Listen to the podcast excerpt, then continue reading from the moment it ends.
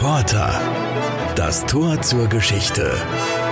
Ein Podcast des Trierischen Volksfreunds. Willkommen bei Porta, das Tor zur Geschichte, dem neuen Podcast des Trierischen Volksfreunds. Mein Name ist Miguel Und ich bin Alex. und wir nehmen euch mit auf eine Reise durch die Zeitalter zwischen Mosel, Eifel und Hunsrück.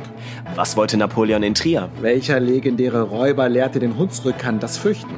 Was erzählte Clara über die Weiber der Eifel? Und warum wurde bei uns Jagd auf Hexen gemacht? Diesen und vielen weiteren spannenden Fragen widmen wir uns im neuen Podcast Porta, das Tor zur Geschichte. Alle zwei Wochen auf volksfreund.de, Spotify und allen gängigen Plattformen. Schaltet ein, wenn wir mit Forschern und Autoren auf historische Spurensuche gehen und entdeckt mit uns die Geschichten um uns herum. Wir freuen uns auf euch. Bis dahin, bleibt neugierig.